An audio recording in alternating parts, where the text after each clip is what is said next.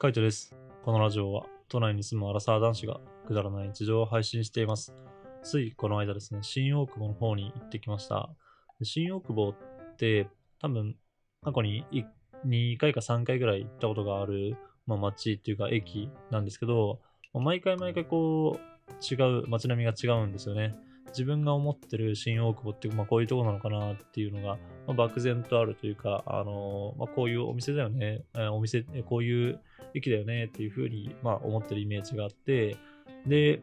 行くたび行くたびにね、こうそれを裏切られるというか、いい意味で、あのー、いろんな顔を見せてくれなくれるなっていうふうに思ってます。まあ、そんな感じでちょっと面白い、あのー、改めて言って面白いなっていうふうに思ったので、今日はその話をしていきたいなと思います。新大久保って、まあ、多分皆さんどういう風なイメージを持ってるのかわからないんですけど、俺の中のイメージでは、まあ、やっぱりあの K-ポップ っていうのかな、あの韓国、すごい韓国横丁だったっけ、あの、まあ、韓国料理屋さんが多いとか、なんかそういうイメージはあるんですよね。で、俺が一番最初に行った時とかは、まあ、確かに韓国料理が多いっていうのもあるけども、なんだろうな、あのK-ポップ とかその辺がちょうど流行りだした時だったので、どっちかっていうとそういう、えーと K-ポップ グッズが売ってるっていう印象の方が大きかったですね。秋葉原に行けばこうアニメ系のグッズが売ってるとか、まあ、池袋とかもちょっとアニメ寄りのグッズが売ってたりするんですけど、まあ、もっとね、あのー、秋葉原よりもコアなものが売ってたりとかね、する感じのイメージです。そんな感じ、そういうのと同じようなイメージで、まあ、新大久保に行けば K-ポップ のそのアイドルのグッズが買えるみたいな、そんな他の日本とか他のところで売ってないようなもの、韓国とかにしか売ってないものが、まあ、売ってるみたいな、そんなイメージがありました。で、実際にその、あの、一番最初にね、あの、行った時は、確かにこの K-ポップ の店とか、まあそういうのもあるんですけども、意外となんか、スポーツ、スポーツショップっていうか、なんだろうな、靴屋さんみたいなのも多かったようなイメージがあって、まあでもその一番最初に言ったのもね、結構前、もうななはちねんぐらいもなんで何とも言えないんですけども、なんかいろんな靴を置いてるところ、そのナイキだったりとかもなんかあった、ナイキがあったんだっけな、ちょっと覚えてないんですけど、まあとにかく靴をあの買った印象がありました。でセレクトショップとかそういうのが多くて、あのファッションとしてもね、結構いろんなお店が並んでる。まあ確かに K-ポップ のね、あの好きな人とか行くんで、まあこっちでは買えないような韓国風のファッションとかがあの売ってたのかなって今思えば、まあ、そういう風にこう振り返れますけども、当時はまあどちらかといえばこう秋葉原とか池袋とかそういうところをイメージしたので、あ、なんかこんなにこう洋服とかね、靴売ってるんだなっていう風に思いました。だからそこがちょっと意外だったっていう感じですかね。意外にこう新大久保で遊ぶのも楽しいなっていう風に、まあ、思ったのをまあ思ったっていうのをなんかあのすごい記憶に残ってます。で、その次に行ったのが、多分後輩とスパイスを買いに行った時ですかね。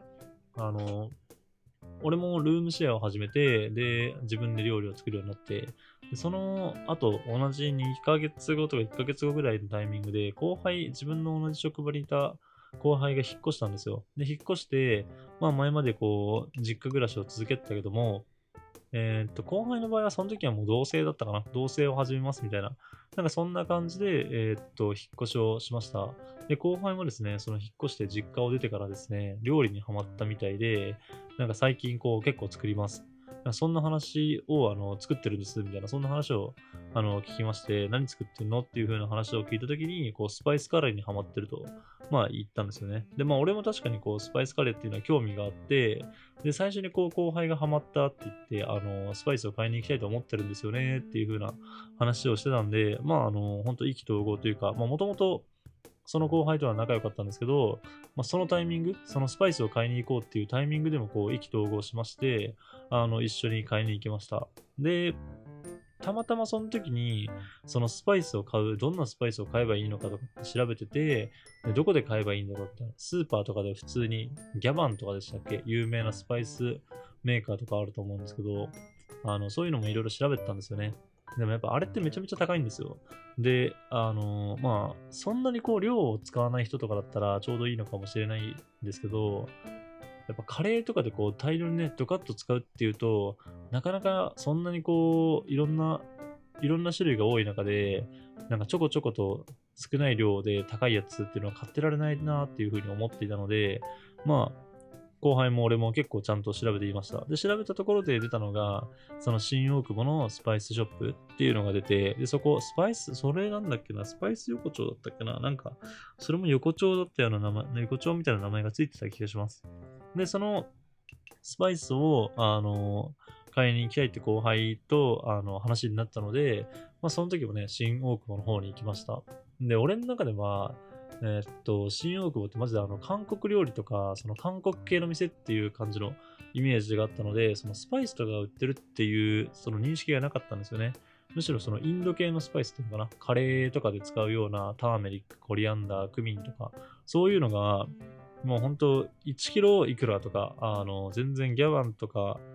ギャバン、うん、だそのあの有名なスパイスメーカーとかで買うような値段の数分のいちっていうのかな、もう何分のいちとかの値段で売ってるみたいな、そんな感じでスパイスを買うのにすごい適してるあの安いお店がたくさん並んでるっていう風な、まあ、街っていう風に書いてあったので、そこに本当驚きました。新大久保ってなんかまあなんだろうな、そういうあのスパイス、インド系の料理も売ってるんだなと思って、なんか韓国のお店だけじゃないんだなっていう、なんかまた新しい一面が見えたなっていう風に思ってます。ほんといちキロでいくらだろうな、にひゃくえんとか そ, そんぐらいだった気がするんですよね。なんかめちゃめちゃ後輩と一緒に買ったんですけどもにせんえんとかさんぜんえんとかそこまで、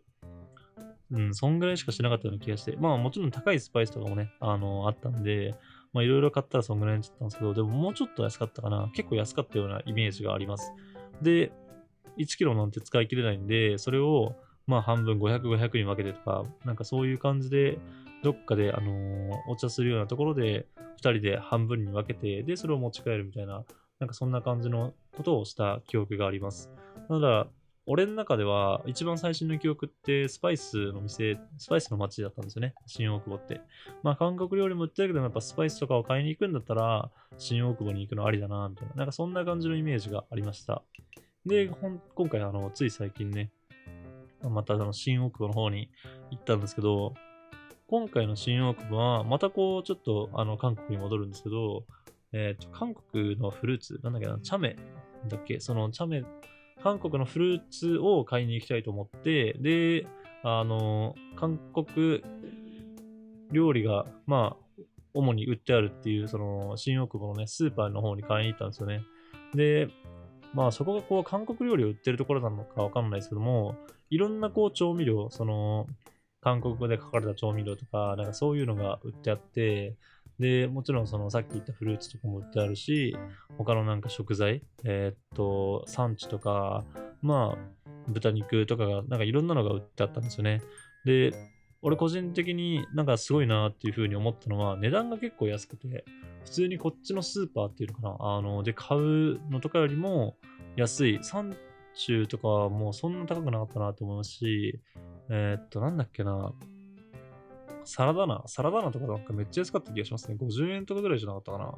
普通にあのレタスとかを買うよりも全然安かったような気がします。あとは、まあそのチャメだっけな、えー、っと、フルーツとかも普通に売ってあったし、なんか立地的には結構いいところなのかなというふうには思うんですよね。その新大久保なんて都心の方だし、あとは割と大通りのところとかにお店があったので、すごい立地的にはなんか、いいところ、あの、なんていうのが、時価は高いんじゃないかなと、その、周辺の土地の代、土地代とかはすげえ高いんじゃないかなっていうふうに思うんですけども、全然、地元の方っていうのかな、あのー、そんなに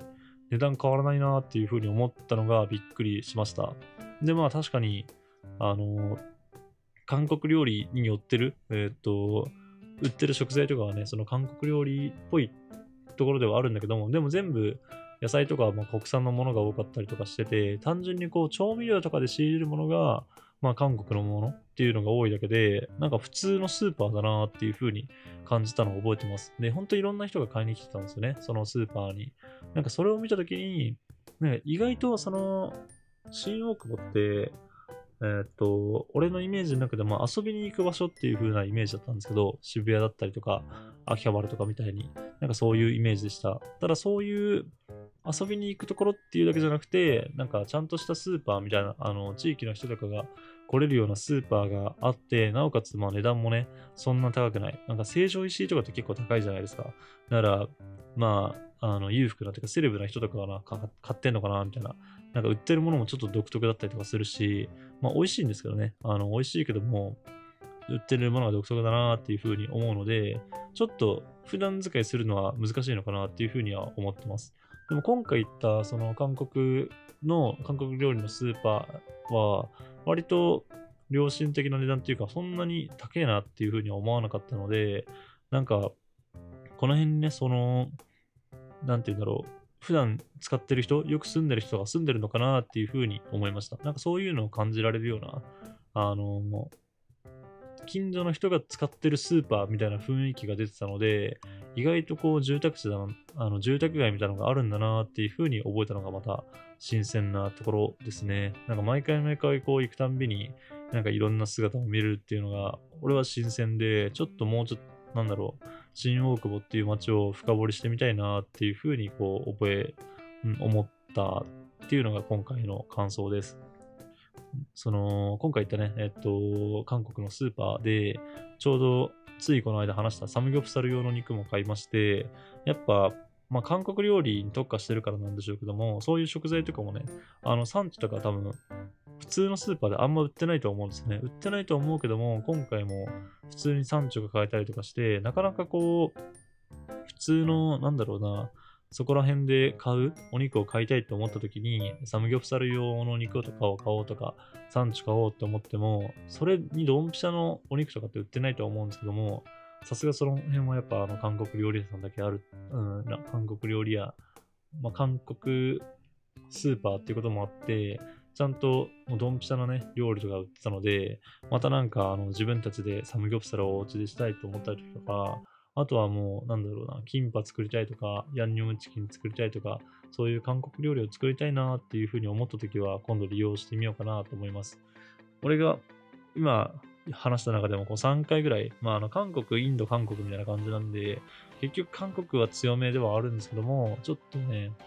なんかもうちょっとなんだろう、深掘りしたら、自分が知らないようなところも見せてくれるんじゃないかなと思ってるので、新大久保はあの行ってみると楽しい街なのかもしれないなっていうふうに思ってます。もし俺がこの今話した以外であの知ってるもの、あのこういうところもあって面白いですよみたいなのがあればですね、ぜひぜひ教えてもらえればなと思います。はい、じゃあ今日はこの辺で